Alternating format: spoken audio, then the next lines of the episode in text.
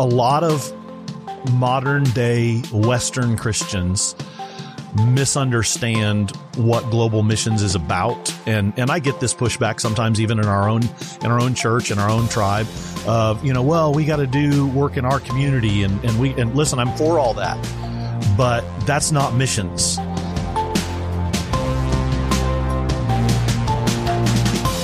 Welcome to the Missions Pastor Podcast, presented by OneChild. One Child is a global community of child champions that serves children in poverty so they can discover hope and reach their God given potential.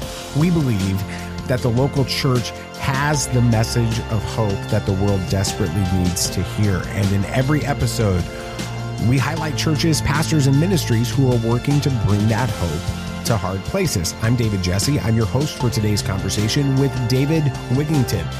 David pastors Cornerstone Church in Bloomington, Indiana. He's the author of God of the Long View, Trusting a Timeless God in a Hurried World. And David has led his church to make missions central to everything they do. So I asked David a question that would seem to have an obvious answer. Why is being active in international missions so important to the local church? Here's what he had to say.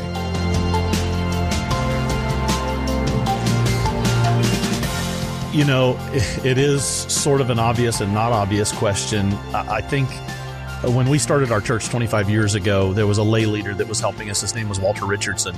And uh, he he told me when we first moved to town, he said, Hey, he said, I really believe if we take care of our pastor and we do what's right by missions, that God will take care of the rest. And I, I really believe that. I believe that churches who invest in missions, that it benefits the church.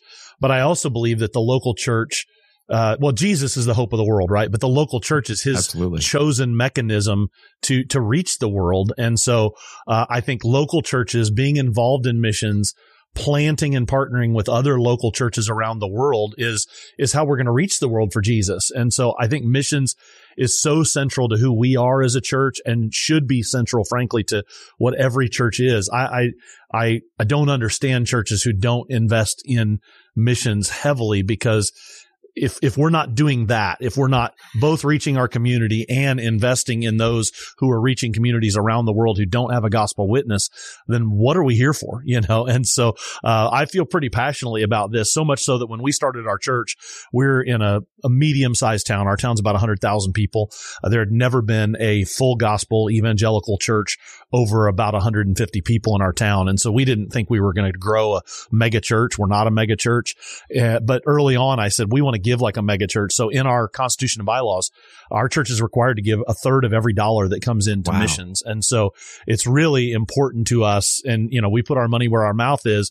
But I will just tell you that, man, through all of it, through the last 25 years, through the pandemic, through, you know, highs and lows, the Lord's just been faithful. And I, I tie all that back to our missions giving. And I said at the early part of the pandemic, I said publicly that I would cut my salary to zero. I would go mm. to get a job at a fast food restaurant before I would cut a single missionary or a single missions organization that we're supporting. Now, thank God we didn't have to do that because I don't think I'd be very good at flipping burgers, but, uh, uh, but I would have been willing to do it because I believe so passionately in those that are doing the hard work of reaching the lost around the world and, and, and, and ministering to the less fortunate and, and all of those things. So I just think missions is a powerful way that the church expresses itself and brings glory to God on the earth. You know, some churches de-emphasize uh, global missions by claiming that the focus should be exclusively on like reaching their own local community. Why do you disagree with that? You know, um, I could unpack that for a long, long time, yeah, but I'll just it. say this. Yeah. I think, I think a lot of modern day Western Christians misunderstand what global missions is about. And, and I get this pushback sometimes even in our own, in our own church and our own tribe of, you know, well, we got to do work in our community and, and we, and listen, I'm for all that, but that's not missions. That's evangelism. That's outreach. Uh, that's, that's helping. That's benevolence. That's, that's all of those things. It's not missions. Global missions is reaching the lost in places where they don't have an opportunity to hear about Jesus. And so the way I distinguish that, if, if you'll just, uh, I'm, I'm near Indianapolis, Indianapolis, a town of a million people. There are 500 as of last week. There are 511 churches in Indianapolis. Um, I can take you to Al Yaheda in Yemen, which is about the same size town, a million people, and they have zero churches. Hmm. So why is missions important? Well, it's important hmm. because there's not a, ch- a, church witness. There's not a gospel witness in, in Yemen. And so the way I say it is this, if somebody in Yemen has a dream about Jesus, and that's happening all over the world. People are, people are having dreams about Jesus. Well, if, if somebody in Al Yaheda in Yemen has a dream about Jesus and they wake up, where do they go? Who do they go to to ask who is this person mm. that appeared to me in a dream? And, and until there's a church there, until there's a gospel presence there, until there's, you know, depending on who you ask, between two and 5% of an evangelical population there, until there's a witness there, there is no one in their tribe, no one who shares their culture, no one who shares their language, no one who shares their ethnicity, uh, that can tell them who Jesus is. That's why we've got to do global missions. So there's a difference between unchurched and unreached. And it, it, yes, are there unchurched people in my town? 100%. Are there secular people in, in America? All over the place, but they're not unreached. In other words, they, they have access to information about the gospel more than we've ever had in the history of humanity. And so we should be doing those things. We should be doing local community outreach. Listen, we were one of the first people, um, I think in America to partner, um, and bring in a truckload of groceries when the pandemic hit. And, and, and we blessed 1500 families in our community with, uh, with free groceries. And, and, and we do that stuff and we partner with the, the, the local crisis pregnancy center and we partner with all of this. That's not missions. And, and I think that's where it's kind of kind of gotten lost. Uh, my friend Dick Brogden says, if everything is missions, then nothing is missions. Mm-hmm. And, and I think that's where we've gotten is we've said, well, we partner with a local pregnancy center. So that's missions or we have a, a homeless shelter or we have a food kitchen or we have a, a food pantry and that's missions. That's not missions. That's outreach. That's evangelism. Every healthy local church should be doing that, but it's not a substitute because Jesus said to go into all the world and preach the gospel. And so this is the work that only the church is going to do. Like n- there's not going to be a government agency or an NGO that's going to come on, come along and say, let's plant a church in Al you know, or, or let, let's, let's go and, and put a gospel witness station somewhere in the middle of, uh, the Himalayan mountains in, in, in Bhutan. There's not going to be any other agency that's going to do that. It's up to the church to do that.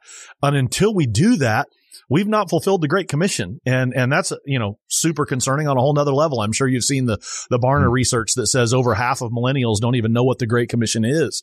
Mm-hmm. And, and so until we're going and baptizing and discipling and teaching and doing those things that Jesus asked us to do, I, I I'll make a rather declarative statement. I'm not even sure you can call that a church if you're not doing that stuff because that's what Jesus wow. called his church to do. And so, yes, it's both and it's do that local stuff, but that is not a substitute for making the name of Jesus great where it is not known.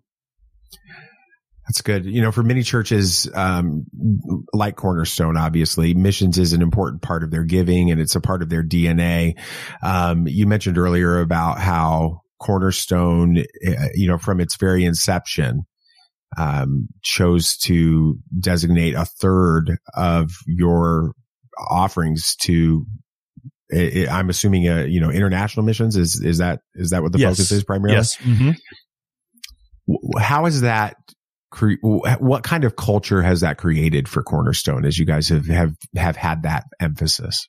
You know, it's fascinating. And in the last couple of years, we've actually topped 50%. Last year, 54% of every dollar that came into our church went to, to global missions.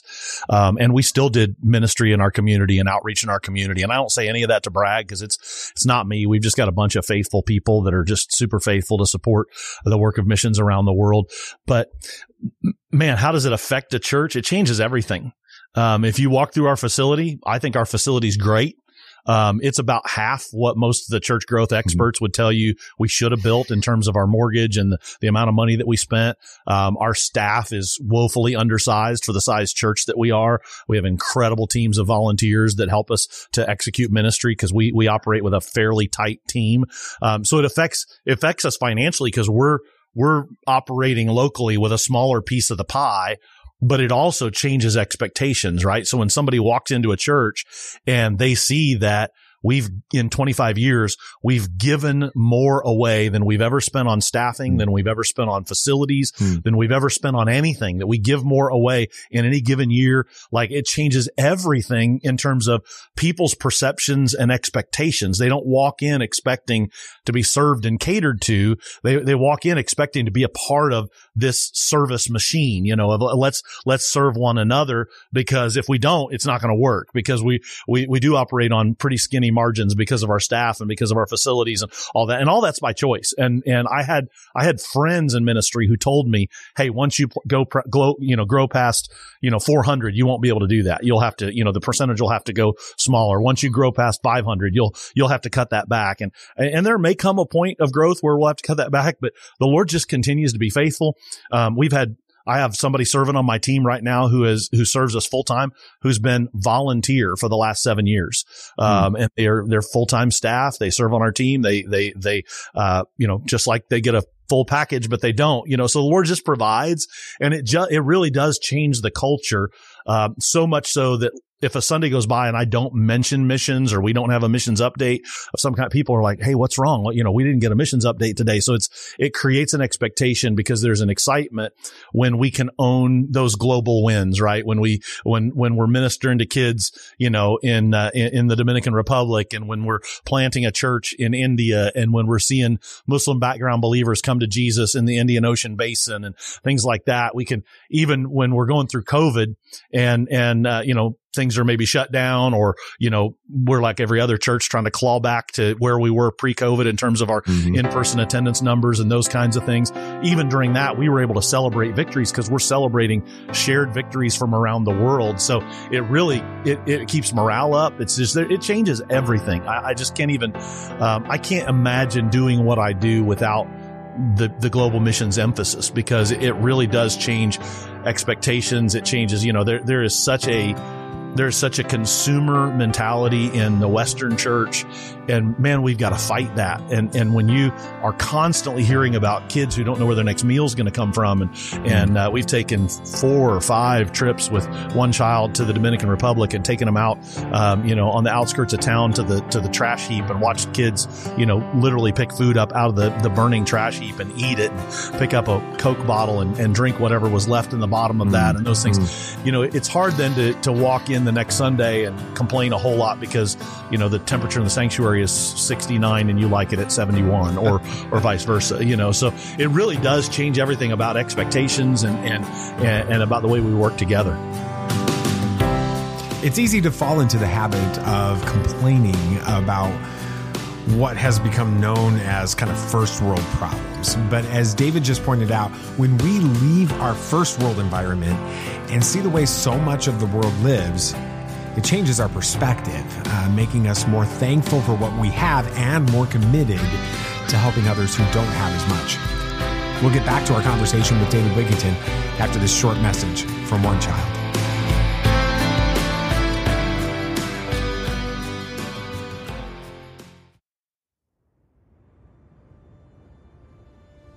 Together, we believe extreme child poverty has an end, and it starts with hope. Hope is a vision for a better future, a way to get there, and the courage to try. And it is built through the church all over the world, coming together as one global community to help children thrive. We create a partnership experience that reflects your heart for the world. Together, we find the point where our mission and vision intersect to address the needs of children living in hard places. Together, we are a community that sees children as solutions, not problems. A community with the courage to go to the hard places.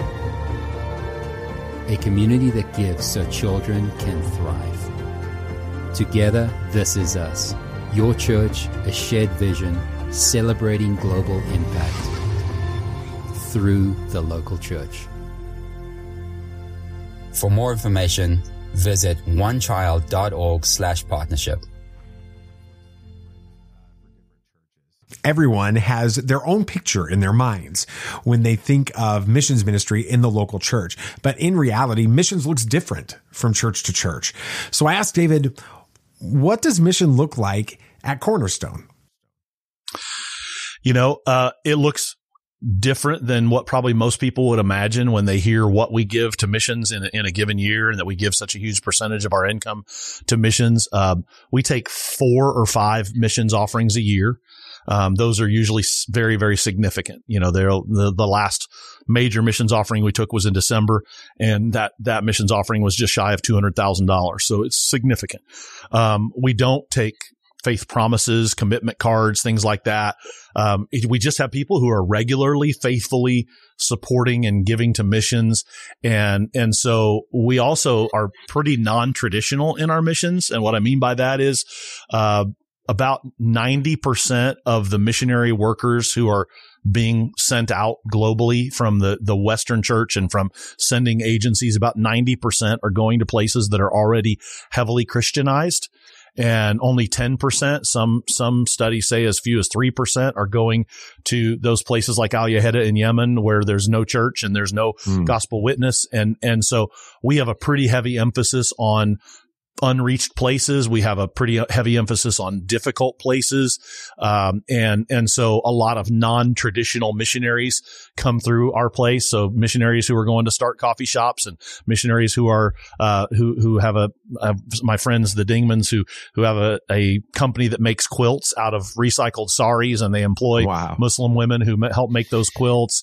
And so we, we see a lot of non-traditional, what we call BAM missionaries, business as mission missionaries that come through. Um, and so it is, it's different than what you would typically think. You know, our people don't see a whole lot of pictures and videos of grass huts in Africa and things like that. You know, the pictures that we all kind of have in our mind of the missionary slideshow. It's, it's, it's really, I think, missions 2.0. And, and I think ultimately, just as a side note, a lot of the things that we're learning about business practices and missions and, and having to be creative about access and things like that. I think the world is going to turn around and have to teach those things back to the Western church as, as we mm-hmm. face perhaps, you know, losing tax exemption status and things like that. We're going to have to find other ways to use our buildings to make money and, and, and to keep things going when we have to start paying taxes on them. And I, I think that day's probably coming. I hate it, but I, yeah. I think that day's ultimately probably coming at some point.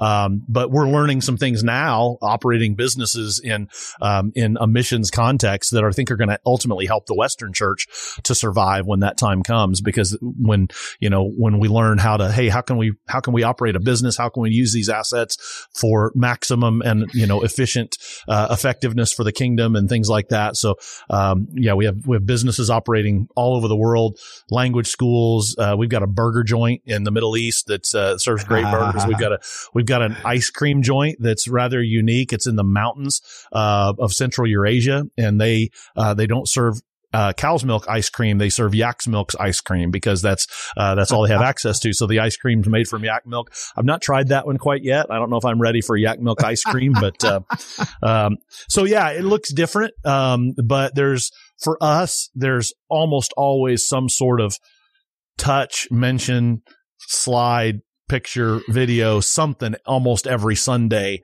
um, a story in my message, there's almost something every Sunday where we're talking about missions because it's just such a huge part of our, our DNA. Cause I just passionately think that God's called us to make his name great, you know, in, in all those places. When, when Jesus mm-hmm. teaches his disciples to pray, he says, when you pray, say, our father who's in heaven, hallowed be your name. What's hallowed mean? Holy, worthy. Mm-hmm. Like, so we know he's worthy. You and I, David, we know he's worthy. They don't know he's worthy in Yemen. They don't know hmm. he's worthy in North Korea. Wow. Uh, hmm. they don't know he's worthy in Madagascar. So unless somebody goes, how can we ever even pray that prayer unless somebody's going and saying, Hey, this God in heaven is worthy. He is holy. He's hallowed. And so I think just even the way Jesus taught us to pray, like God's name's supposed to be great everywhere. And, mm-hmm. and so we're called to do that. So we just, we just hammer that home over and over and over again. And, uh, you know, we're constantly defining those terms and talking about, um, what missions looks like and, and how, how it's changing and, and, and those kinds of things. So yeah, it really does, uh, it, it looks probably different than what most people would imagine, probably pretty non-traditional in that sense. Um, eh, because we're, we're doing so many non-traditional things in, in, in missions. And for me, missions is, it's partnership. You know, it's it's like I'm I don't want to reinvent the wheel. You know, if I want to minister to kids, I'm gonna call one child. Like why I don't why why would I go reinvent the wheel someplace? And I think that's the other sort of disconcerting thing I see in, in some churches is this this desire to have ownership of everything and go, well, this that's we we have a ministry that does that. We own an orphanage or we own this or we do that. And it's like I don't want to I don't want to do all that stuff. I want to mm. I want to work with the people who've already figured it out. You know, I want to I want to work with the people who've who've been doing it. And so uh, we have a lot of great partners uh, that that work in uh, kids ministry. We have a, a great partner who works in anti trafficking. We have a great partner who works in in in disaster relief and and then a couple of great partners that work in this area of unreached and business as mission and things like that. So yeah, it's, we're pretty non-traditional, but, but, uh, really pushing toward those partnerships and just continuing to, to, to press in and, and say, Hey, what, I think we can do more. I, I really think, you know, uh, we haven't yet maximized our potential. And one of my passions as a pastor talking to other pastors when I get opportunities to is, is, is just to sort of tell our story and say, Hey, when we were a church of a hundred, this is what we were doing. When we were a church of, you know, 70, this is what we were doing. And, uh, I'll never forget our first, what I thought our first big missions offering was Father's Day, 1999. And we had started, we uh, we were about two years old, just a little over two years old as a church. And we were running about 65 people at the time. and, uh, um, the Lord had just laid on my heart to take an offering for Bibles. And I I was going to take this offering for Bibles and I was, I was passionate and, and in my head, I thought, man, big churches give offerings that are 25,000 plus dollars. And, but, but we're not a big church. We're only 65 people and Father's Day is not usually a good attendance Sunday. Mother's Day is the good attendance Sunday. But I just thought, man, if we could give $10,000, that would be so amazing as a church of 65 people. And as a church of 65 people without a single gift over $3,500, we gave $27,000 to print Bibles that day and we had 61 people in attendance. And so uh, for us, it's about participation. It's about getting the message out so everybody participates, everybody gives, every family. So we're we're shooting for most of our missions offerings. We're shooting for 95 plus percent participation. Wow. And I don't just mean like 95% of our families. I mean 95% of our people. Like if you've got mm. a teenager, I want your teenager giving. If you've got a kid, I want your kid giving in our kids missions offering. I want 95 plus percent of our people doing something because I think that's the only way we get there is by everybody doing something. Wow. So what are some ways that you, um, you know, beyond giving, uh, what are some ways that you connect all of those individual members and their families with global missions? Yeah. So, I mean, every time we have a missionary in town, we actually have very few missionary guests on Sunday morning.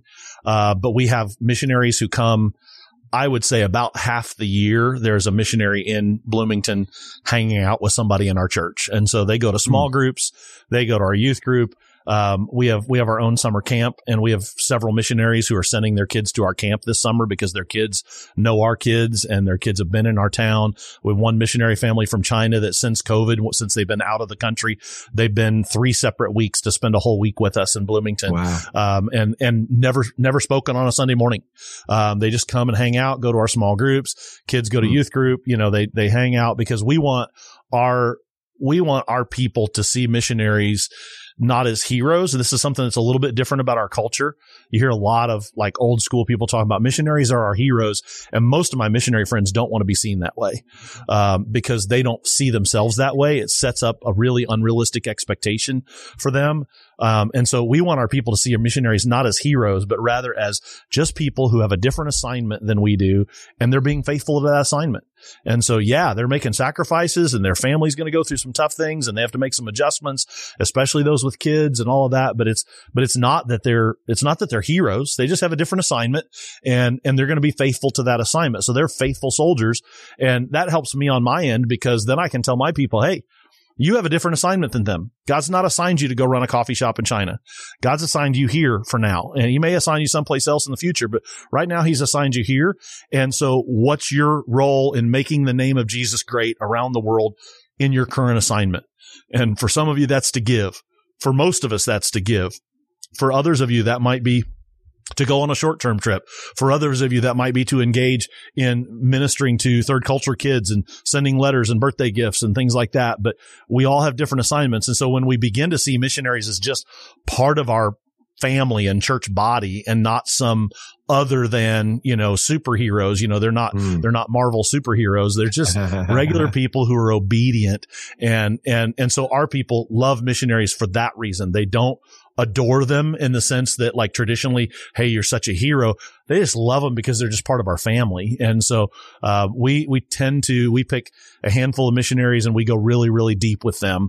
Uh, so much so that we, my wife and I, for two and a half, almost three years, had one of our missionary kids living in our home while she attended Indiana wow. University. And, and so they're just part of our church family. We have another missionary kid who's moving to Bloomington this fall to plug in and be a part of our church and attend university because of a relationship that we built with, with her family, um, that we've just gone deep with them. So, uh, yeah, so they just, missionaries are just, a part of our everyday life. And, and I would rather put a missionary in a small group or send them to a dinner than give them a microphone because I think they can make a longer, deeper impact sitting around a dinner table than they can in four or five minutes on a Sunday morning with, with a microphone in their hand. You know, it's interesting because you, you talk about how you're building this, this community that it, it, the missionary families and their, and, the, and, and the people that, that's, that you support, they're a part of your community. They're, they're, they're, sure. they're part of that family. And so it reminds me of Jesus talking about um, where your heart is, there's your treasure. And so yeah. it, the natural outflow when you have those relationships with these people sure. and you know their kids and you've had them over for dinner in your house, giving is just a natural response to that relationship.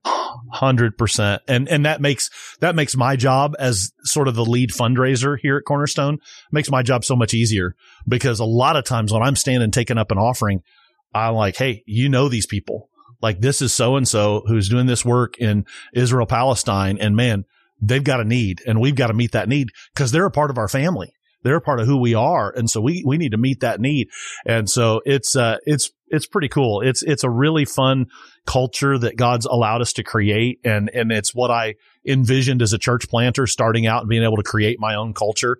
Uh, because I almost became a missionary. Like I was, mm. before we came to plant Bloomington, I, I was, I was this close to going to India and being a missionary. So, um, and so this was, this was kind of like the dream that I had to create a culture that was just so focused on and centered on things outside of, you know, our building and, and, and doing global missions together. It's been a really, it's been a really, really fun ride. We've, we've now given in 25 years, uh, somewhere north of eight and a half million dollars to missions in 25 years. So it's been a pretty cool ride. Wow. All right, so let's uh, hypothetically, there's there's a you know there's a pastor or a missions pastor, maybe a new missions pastor in a church that's listening to this, and they they know that they want to really um, raise the the bar for their church when it comes to the work that they're doing uh, around the world and the missions, but they uh, they don't know kind of how to get things to that next level. What advice would you give uh, to but both the missions pastor in that role and then maybe a lead pastor that is is is wanting to to create this culture? Sure. And I, I'll just say I love missions pastors. I work with a ton of missions pastors. It all starts with the lead pastor. If the lead pastor doesn't get a vision for missions, missions can't be a department in the church.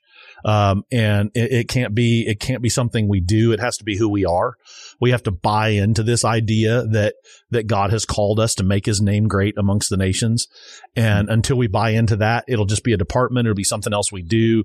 And, and, and if it's a department or something else we do, then it's like every other department. It's, it's up for grabs and it's optional and we can cut it back and we can do this. I don't think we have the option to do that with global missions because I think it's so essential to who we are as a church and, and, and should be every church. And so if you're coming into a new situation, man, as a lead pastor, I would just encourage you every Sunday be telling stories every Sunday be talking about missions, fit in a story. This last Sunday, I fit in a story about the, the church in Egypt taking an offering for the church in Syria and how that was a beautiful way that near neighbor churches are helping others. And it's not just the American church doing it, that the Egyptian church is stepping up and the global South churches are ste- stepping up in a huge way and sending missionaries all over the world.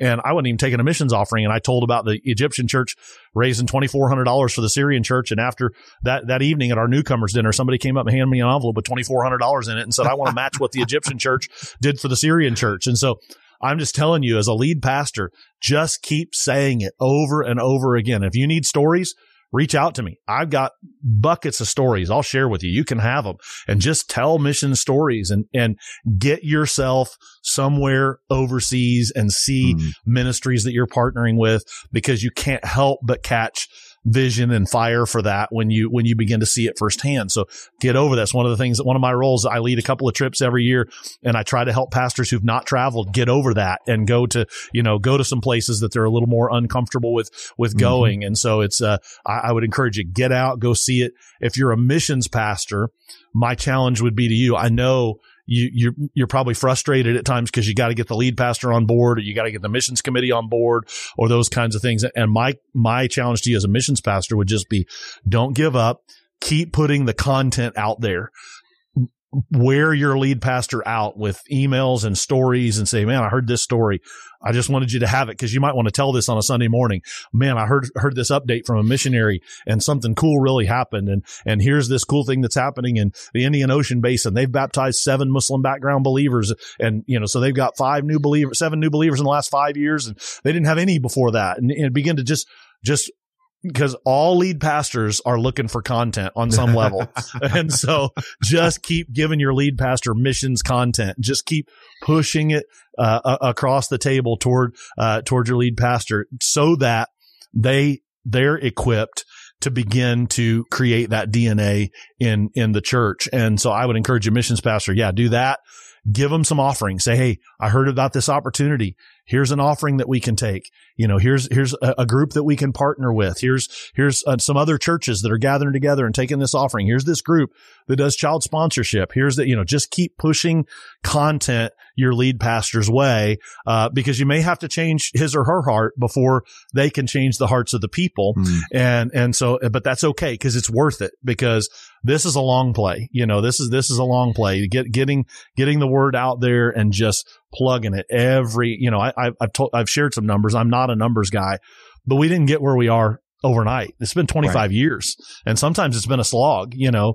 Um, but I will tell you at every opportunity, every time that we had a, uh, uh, an obstacle in our way, whether it was a building that we needed to build, whether it was something that we, you know, a, a, a local ordinance that we were pushing up against in terms of permitting or something like that first thing we think of is let's take a missions offering. Let's take a missions offering. Um, the first Sunday that we came back in person from COVID, we mm took a missions offering. A lot of churches are like freaking out, trying to make sure they got the bills paid and all of that. And I get it. But we're like, hey, if we're going to make it through this storm, we're going to need God's blessing. So let's take a missions offering. And so we took a huge missions offering at that time, the largest missions offering in the history of our church, wow. 11 weeks into the pandemic. Um, and so I'm just telling you, missions pastors, just keep pushing that content, keep, keep saying, Hey, here's an offering. Here's an opportunity. And then one other thing that we just learned along the way, and this would be for missions pastors and lead pastors is don't just take an offering. You know, you can stand up and go, Hey, we need $10,000 or we need $100,000 or we need this. Um, there is a strategy to this. And I, I, read a book that was written by a hospital CEO a couple of years ago. The name escapes me because I'm horrible with book names because I, I, read so many, but, but basically the two things. Um, when hospitals advertise, they are not advertising. Most of them are not advertising the doctors and they're not advertising the facilities. What are they advertising? The patients whose lives they've changed. Yep. And so it's a, it's a person, not a project. And so you got to make every project a person. So whether that's child sponsorship or human trafficking or even church planting, the person becomes the pastor or the person becomes the lost person in that community. It's projects it's, it's not, it's not projects, it's people. And then when you come to taking the offering, I've learned, I've learned two things. Um, and one of them is very, very counterculture because we're all private about what we give. Every mm missions offering that we take, I announce what my wife and I are giving. I announce what we're doing publicly because what I'm doing is I'm setting the bar and saying, I don't want, I don't want you to think that I'm trying to ask you for a hundred thousand dollars and I'm giving 25. And so we invest heavily in missions ourselves. And so for pastors, that's going to re- require some reordering of your life. My wife and I last year gave more to missions than we gave to our mortgage company. Um, we believe in this. We're, we're, we're invested in this truly physically invested in this. So that's one thing. I tell people what I'm given. And the other thing is we set, we set marks every offering we give. And what you're looking for is an amount that every person can give. So when I, when I set that amount, I'm thinking about a college student who works a part-time job. I'm thinking about my grandmother who passed away three or four years ago, but was on a fixed income, social security income when she passed away. So I'm trying to find something, some bite, some piece of that project that's somewhere between, between 10 and $25, an amount that everybody can give. And I can say, Hey, if you give $25, you can buy a Bible for this pastor. If you give $25, you can buy a, a piece of tin sheeting for the top of this building that we're building. You know, here's, here's this. 20, and so we set that mark and then we set another mark kind of in the middle. So that's a mark that everybody can do. And in the middle, we set a mark that, that, uh, s- some people can do. And so that we're usually aiming for 250 to 500. And, and this, and this, i I'm thinking about a working family you know, mom and dad and two kids and, and they probably don't have $10,000 they can give or even a $1,000 that right. they can give, but they can, they can budget and they can go, Hey, we can give four or $500 in that offering. And so I'm looking for that mark, um, whatever that is, the, whatever that bite is for that certain project.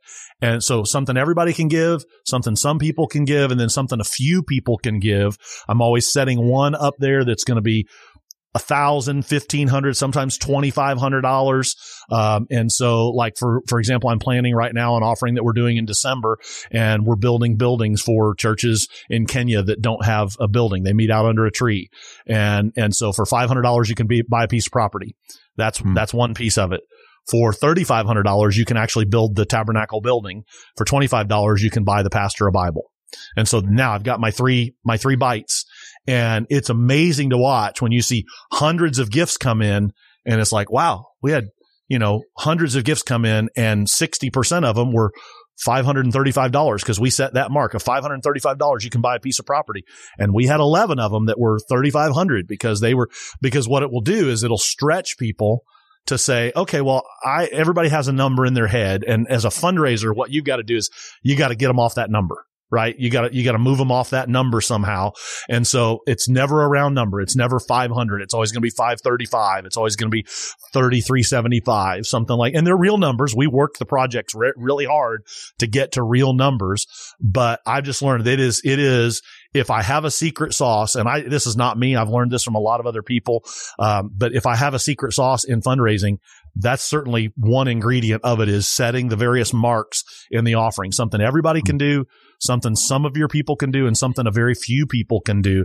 And then in every offering that we've taken for the last 25 years, my wife and I have given at that highest level or higher. And I announced that that's what I'm doing. So what I'm doing then is I'm inviting my high capacity donors to the table and saying, I'm not asking you to do something that we're not already doing.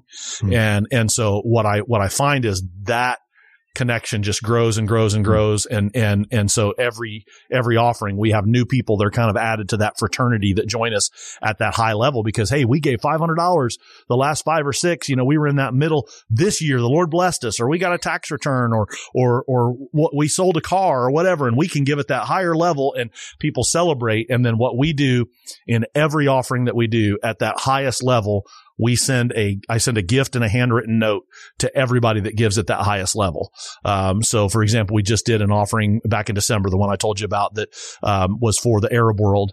And so we had uh, olive wood plaques from Jordan made that had the oh, wow. uh, the Lord the Lord's prayer in Arabic engraved on them, and and we gave one of those to everyone who gave at that highest tier with us. And so I had people who have collections of gifts that they've gotten from giving in, in missions offerings because you get what you celebrate, and and gratitude gratitude leads to generosity. And so I've just, I've just learned over and over again man, if I'm grateful, if I express my gratitude, then the next time I've got a, an offering to present, people are ready and they're like, Hey, I know A, that it's going to where they say it's going to, and B, that it's appreciated, that, there, that there's gratitude that comes in return for this giving. So those are just a few things for missions pastors and pastors that just some practical nuts and bolts of the way we think through these things. And the other thing is I, we plan missions offerings a year and a half ahead. I plan missions offerings further ahead than I plan my preaching calendar. My preaching calendar is planned six months at a time. So I'm, I'm planned out at this point now till October, um, working on starting into Thanksgiving messages and things like that. Uh, but my missions right now, I'm working on missions offerings for next December. Wow. Um, so, so we, we work on these things way, way in advance because it's a priority. And when, by the time we get there, I want to have the answer to every question that anybody could ask about that project. And, and so we're, we're, we're farming projects way down the line so that we can be prepared. And, uh, and, and as we've grown and we have other churches partnering with us for these offerings, it takes a while to find a project that can receive the kind of funds that yeah. we might raise. And so we want to be good stewards of that. And, and, and, uh, so we, we work way ahead on that.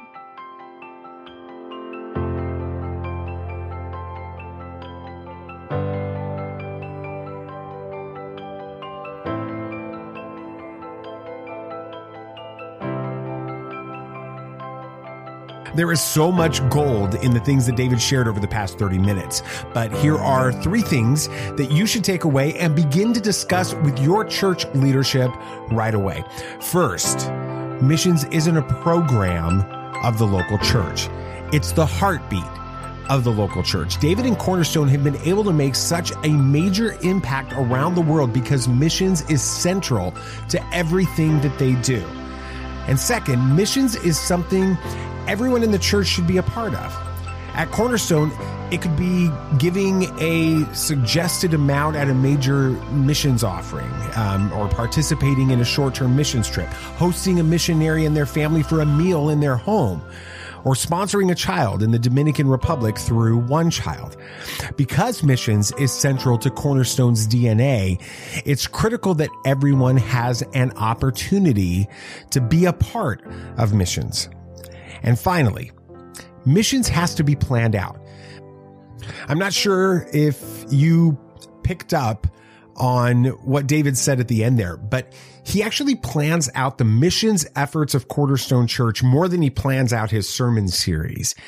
Because David understands that the entire purpose of the local church is to take the gospel to the world. Everything that the church does is built around fulfilling that calling.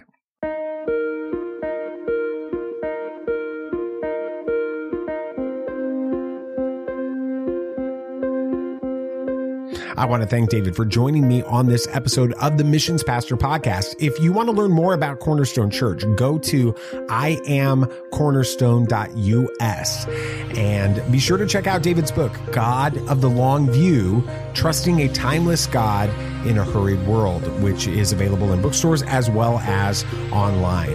And thank you for listening to the Missions Pastor podcast. This show is presented by OneChild. We are a global community of child champions that serves children in poverty so that they can discover hope and reach their God given potential. To learn more about how your church can partner with OneChild to bring hope to hard places, go to onechild.org.